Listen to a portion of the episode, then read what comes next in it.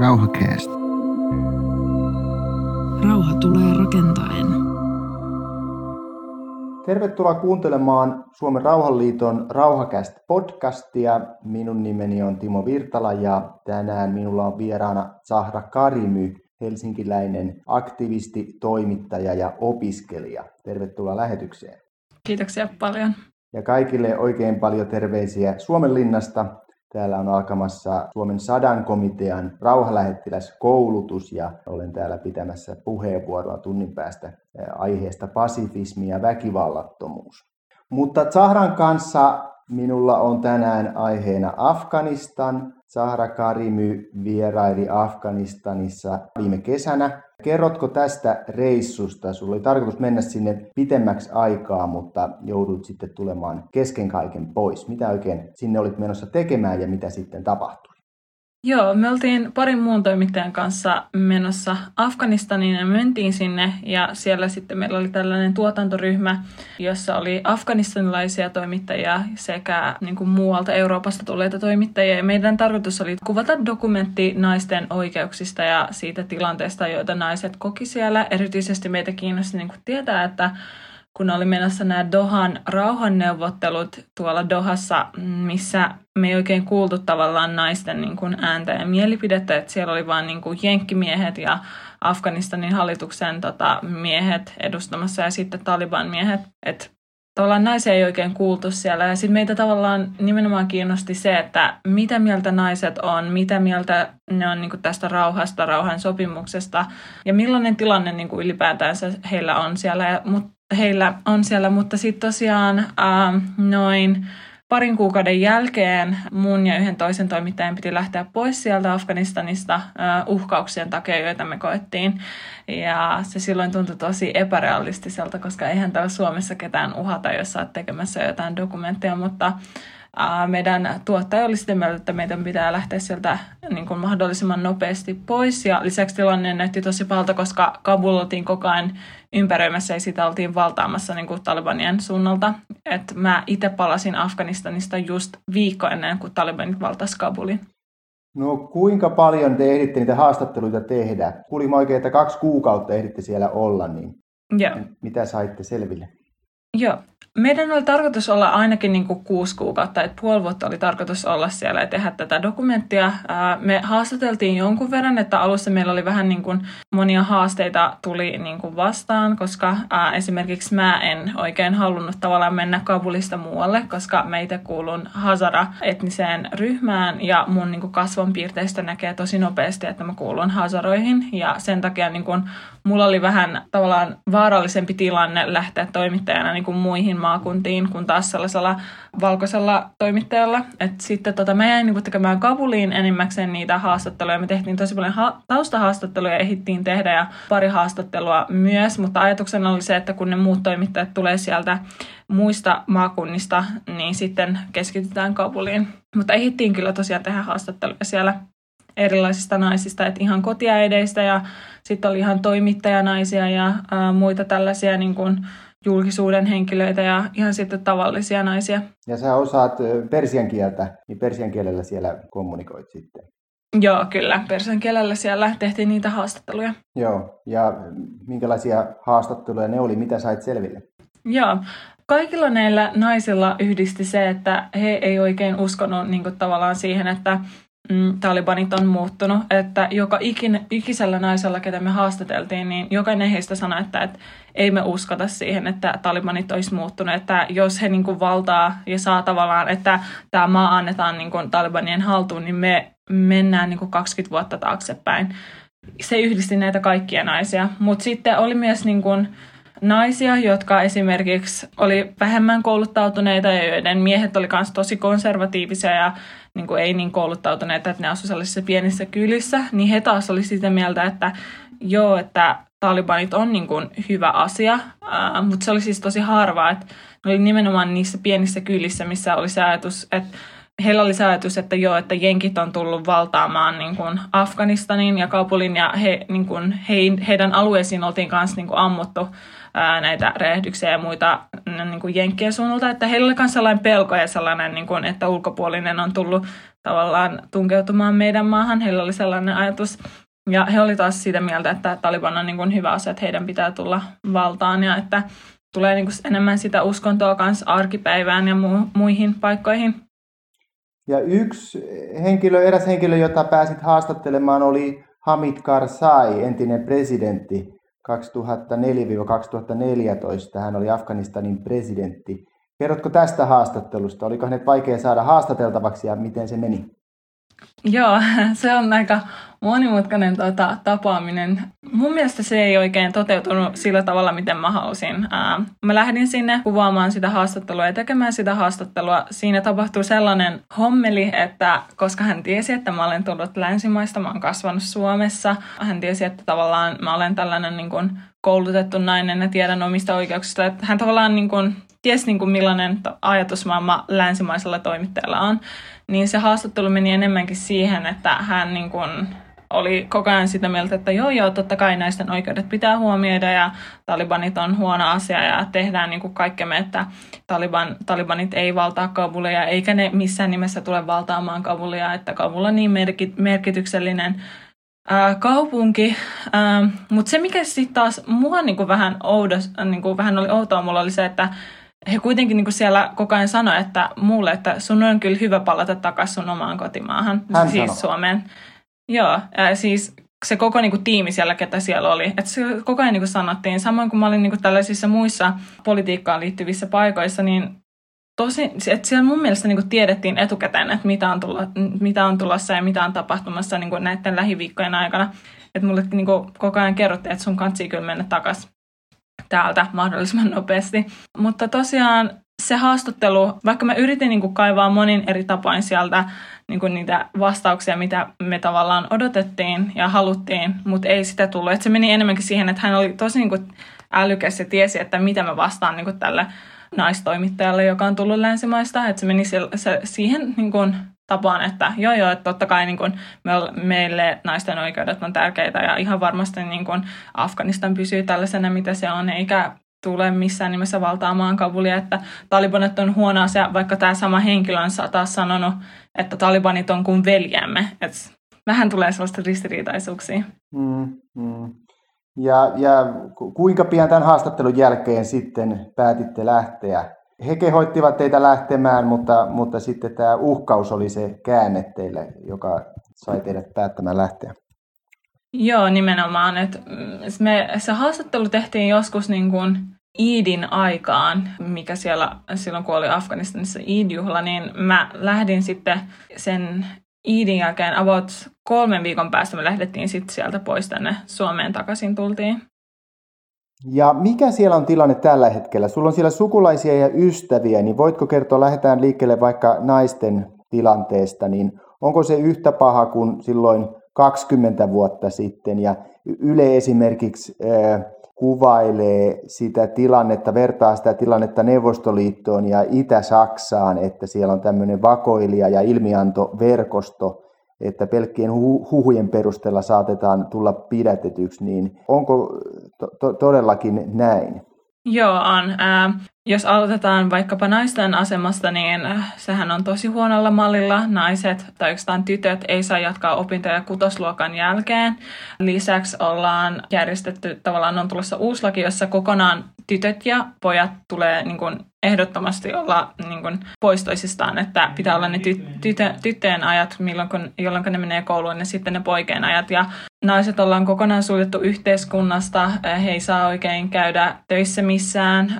Lisäksi näiden huhujen perusteella pidetään tosi niin kuin helposti, että esimerkiksi tosi monia toimittajia ollaan vaan otettu ja viety jonnekin paikkoihin, eikä niin olla kerrottu, että missä he on, mutta sitten ne on päässyt vapaa, vapaaksi, mutta he ei saa kertoa mitään pahaa tai mitään negatiivista Talibanista ja muutenkin niin kuin, se turvallisuustilanne on tosi heikolla mallilla, erityisesti Shiojen kohdalla. Esimerkiksi näitä ää, terrori-iskoja ja näitä räjähdyksiä on tapahtunut Kabulin länsiosassa, jossa on enimmäkseen hasaroita ja Shioja. Lisäksi on tapahtunut esimerkiksi Mazar Sharifissa, Nangarharissa, monissa kaupungeissa on ollut näitä räjähdyksiä.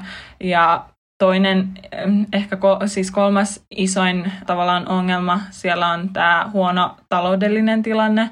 Et esimerkiksi viime viikolla maanantaina yksi isä mm, poltti itsensä siis oman lapsensa edessä, neljä, neljävuotiaan lapsensa edessä siellä kaupungin keskustassa, koska hänellä ei ollut niin kuin, nimenomaan rahaa eikä ollut tavallaan mitään niin kuin, ruokaa tai oikeastaan leipää antaa pöydälle ja perheelle niin kuin, elättää että se tilanne on niin kuin, tosi huonolla mallilla ja sitten esimerkiksi tuon WHO mukaan siellä on nyt pahin humanitaarinen kriisi menossa. Et monin niin kuin eri kantoilla, niin, niin kuin ihmisoikeuksien kuin sen taloudellisen tilanteen, kaikkien kannalta niin kuin se näyttää tosi huonolta ja tavallaan koko, joka päivä ollaan menossa pahempaan suuntaan. Et esimerkiksi eilen oli äh, Mazar Sharifissa toinen räjähdys äh, bussissa, jossa oli myös taas shioja. Onko tämä sama tilanne niin kuin koko maassa? Onko se samantyyppinen tilanne koko maassa vai vaihteleeko se maaseudulla, kaupungissa ja eri, eri kaupungissa? Öö, joo, suurimmaksi osaksi se on kyllä aika samanlainen, samanlainen tilanne. Et esimerkiksi naisen kohdalla on myös se, että ilman miespuolista lähisukulaista ei saa liikkua yksin ulkona. Lisäksi ketumista ollaan rajoitettu. Kabulissa se on vähän niin kuin, esim. se, siis naiset kyllä niin kuin liikkuu yksin ulkona, siinä vähän koetellaan niitä rajoja, mutta Kabul on niin merkittävä kaupunki, että kun siellä tapahtuu jotain, niin heti ihmisellä on somet käytössä, millä ne sitten kuvaa ja niin kuin, että se leviää. Talibanit niin kuin siitä kannalta pelkää ja tavallaan kuin heidän missionaan se, että he saa sen kansainvälisen tunnustuksen ää, oman, oman valtion kannalta. Mutta muissa kaupungissa, esim. Heratissa, jossa mun oma täti asuu sen perheen kanssa, niin hän sanoi, että hänellä oli siis sellainen musta pitkä kaapu, mutta hänellä oli siis sandaalit jalassa ja ei ollut sukkia. Niin ää, talibanit sitten oli ruoskinut jalkoihin, koska hänellä niin näkyy paljasta ihoa siinä. Jalat näkyy tosiaan. Et näyttää kyllä tosi huonolta niin muissa kaupungeissa. Ja esimerkiksi mun yksi toinen ystävä, joka oli lähtenyt Afganistaniin nyt tämän Talibanin aikaan, niin häntä ei oltu oikein päästetty pois sieltä Afganistanista Kabulin lentokentällä, koska hänellä ei ollut mahramia eli miespuolista lähisukulaista.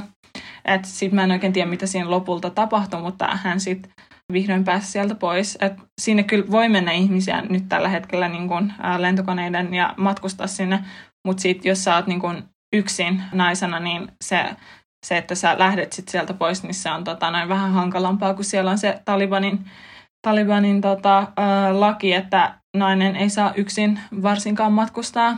Ä, lisäksi näitä some-appeja ollaan kanssa kokonaan niin kun alettu ä, tavallaan uh, mitä mä sanoisin, ottamaan niin kuin pois sen, niiden käyttäjät. Esimerkiksi TikTok on sellainen appi, mitä Talibanit on sanonut, että se tulee olemaan pois käytöstä Afganistanissa. Samoin tietääkseni jotkut YouTube-kanavat niin ja muut. Että some, some niin kuin appeja ollaan kanssa kontrolloimassa.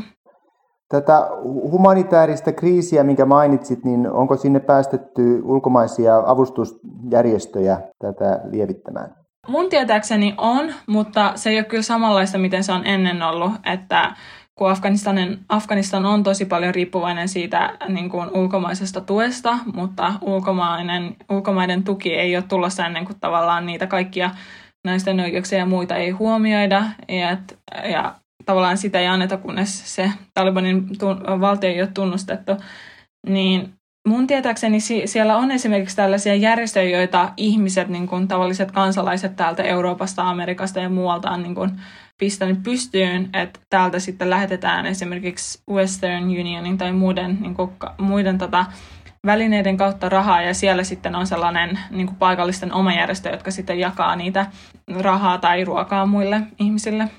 No tämä on epäilemättä semmoinen asia, mitä, mitä sinäkin tuet ja, ja on hyvä asia, että Afganistania autetaan rahallisesti ja, ja annetaan ruoka-apua ja mitä ikinä siellä tarvitaankaan. Mutta entä sitten kansainvälinen politiikka, niin Zahra, miten näet sen, mitä sun mielestä Euroopan unionin ja YK pitäisi tässä tilanteessa tehdä, että ne perinteiset keinothan on olleet nyt, että tehdään yhteistyötä tai sitten eristetään ja, ja boikotoidaan. Ja, ja Afganistanin tapauksessa sekä Neuvostoliitto että Yhdysvallat on myöskin käyttänyt sotilaallisia keinoja yrittäessään vaikuttaa siihen eh, Afganistanin politiikkaan, niin toivottavasti keksit jonkun muunkin näiden kolmen lisäksi, koska nämä tuntuu kaikki olevan huonoja vaihtoehtoja. Uh, joo, hyvä kysymys. Uh, mun mielestä Afganistan on tosi tavallaan maana niin kuin, hankala. Et se on maana niin kuin, tosi rikas, kun katsotaan luonnonvaroja ja muita. Että esimerkiksi Hesarin mukaan siellä on maailman suurimmat luonnonvarat ja muut. Mutta uh, se käyttö ei tule ikinä afganistanilaisille ja se raha ei tule ikinä afganistanilaisille, että muut maat niin kuin, menee sinne ja valtaamaan ja tekee omat operaatiot ja sitten lähtee pois. Uh, ensinnäkin tässä tilanteessa mä haluan sen, että missään nimessä sitä Talibanien valtiota ei tunnusteta, koska me tiedetään, että Talibanit on täysin samanlaisia, mitä ne on ollut silloin 20 vuotta sitten. Suurin osa heistä on vanhoja miehiä ja kouluttamattomia pienistä kylistä olevia niin kuin, ää, miehiä, jotka on suurimmakseen osakseen aivopesty. Että heillä on vain sellainen ajatus, että joo, islamin mukaan nainen ei saa tehdä tätä ja tota, islamin mukaan televisio on kielletty islamin mukaan näin ja noin. Et heidät ollaan vaan aivopesty ja heillä on sellainen tosi niin kuin vanhoillinen ajatusmaailma.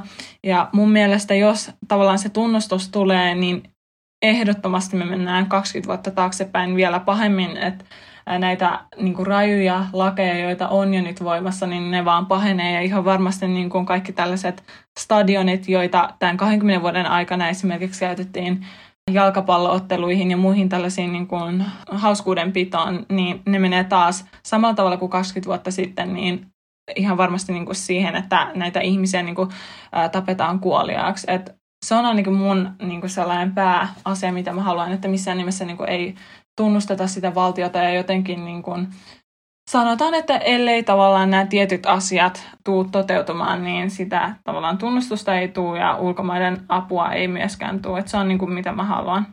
Ja jotenkin, että se, että ei unohdeta niin kuin sitä Afganistania. Että tosi monet mun afganistanilaiset toimittajaystävät ja muut tavalliset ihmiset ja sukulaiset on sanonut, että jotenkin niin kuin 20 vuotta länsi oli täällä ja sitten niin kuin teki omat operaatiot ja yhtäkkiä vaan jätettiin niin kuin yksi, kaksi lähdettiin pois ja jätettiin oman onnen nojaan ja vietiin kaikki niin kuin omat ihmiset pois tavallaan Afganistanista ja sitten meidät tavalliset ihmiset, jotka ei olla, mitenkään oltu niin kuin tässä mukana tai mitenkään syyllisiä, niin me kärsitään tästä kaikista eniten ja he, monet heistä on sanonut, että meistä tuntuu, että meidät ollaan unohdettu ja jotenkin niin kuin petetty.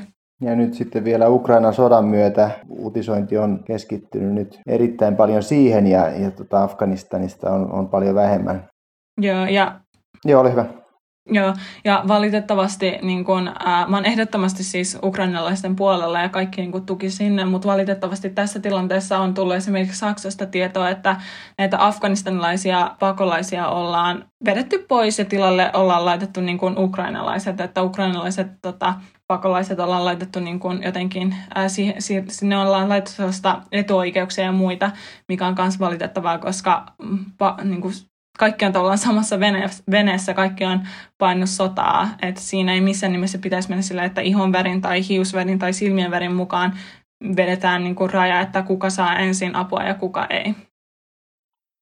Kuinka paljon saat sinne yhteydessä tällä hetkellä, kuinka usein ja millä tavalla ja, ja mitä sinne kuuluu tällä viikolla sun ystäville ja sukulaisille?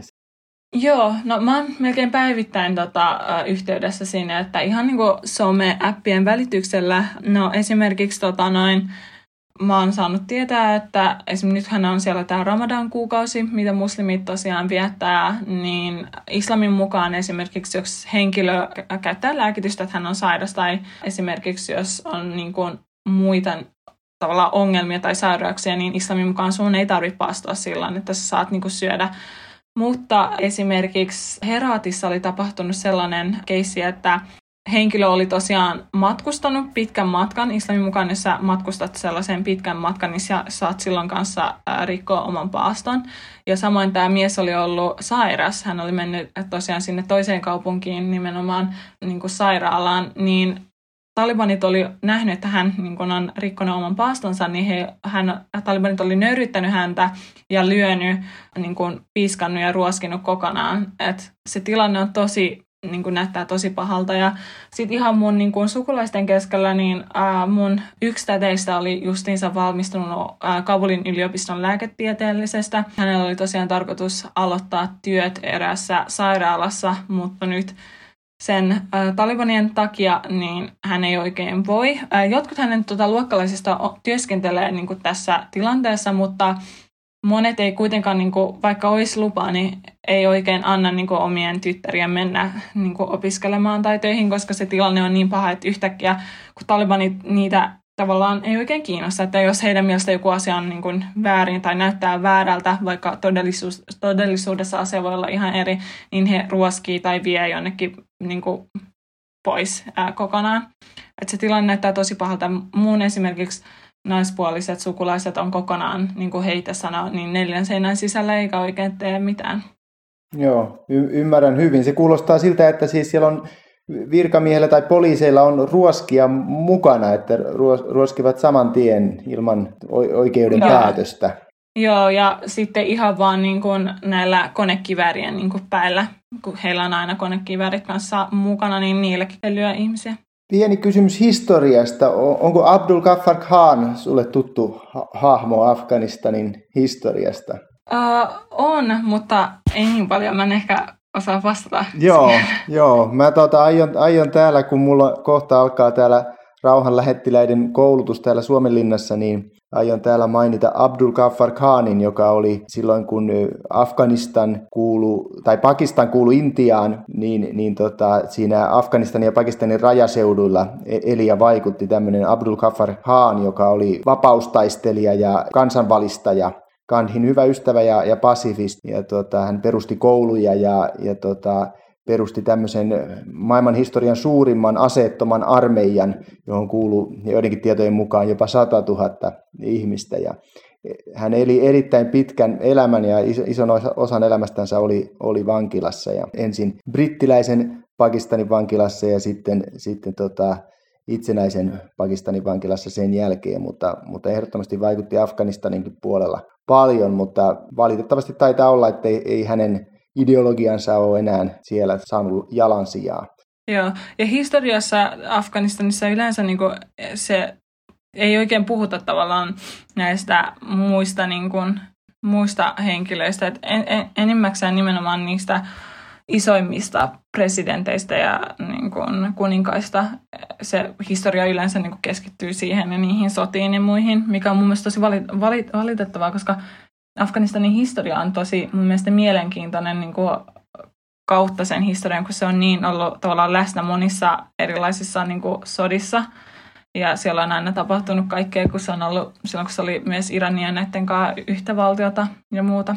Mutta yleensä siis se Afganistanin historia aika paljon perustuu näihin niin kuin isoimpiin sotiin ja merkittävimpiin sotiin, mitä siellä on tehty. Meillä alkaa aika loppua, niin onko sulla saada vielä jotain, mitä sä haluaisit kertoa Rauhakäst podcastin kuuntelijoille? Joo, uh, no ensinnäkin mun mielestä tavallaan rauha syntyy sillä tavalla, että niin kun ymmärretään toisiamme ja sille, että kaikki yhdessä tavallaan edistetään sitä rauhaa. Yksi tosi valitettava asia tällä hetkellä Afganistanissa on se, että siellä on niin paljon näitä etnisiä ryhmiä, joiden välillä on kanssa näitä ongelmia ja hallituksessa on aina, niin kuin, hallitusta on aina johtanut koko historian aikana vaan niin kuin, yhden etnisen tota, edustajan ryhmä. Että tavallaan mun mielestä enemmänkin tapahtuu sillä tavalla, että kaikki yhdessä luodaan sitä rauhaa. Ja se on ehkä, mitä me tarvitaan tällä hetkellä Afganistanissa, että kaikki ihmiset, ää, niin kuin kansalaiset yhdessä ajattelisivat, että me ollaan kaikki tavallaan samassa veneessä, eikä sille, että muun niin kuin, etnisen ryhmän pitäisi olla jotenkin ylempänä kuin muiden. Hyvä. Oikein paljon kiitoksia tästä haastattelusta. Kiitos paljon. Rauha tulee rakentaen.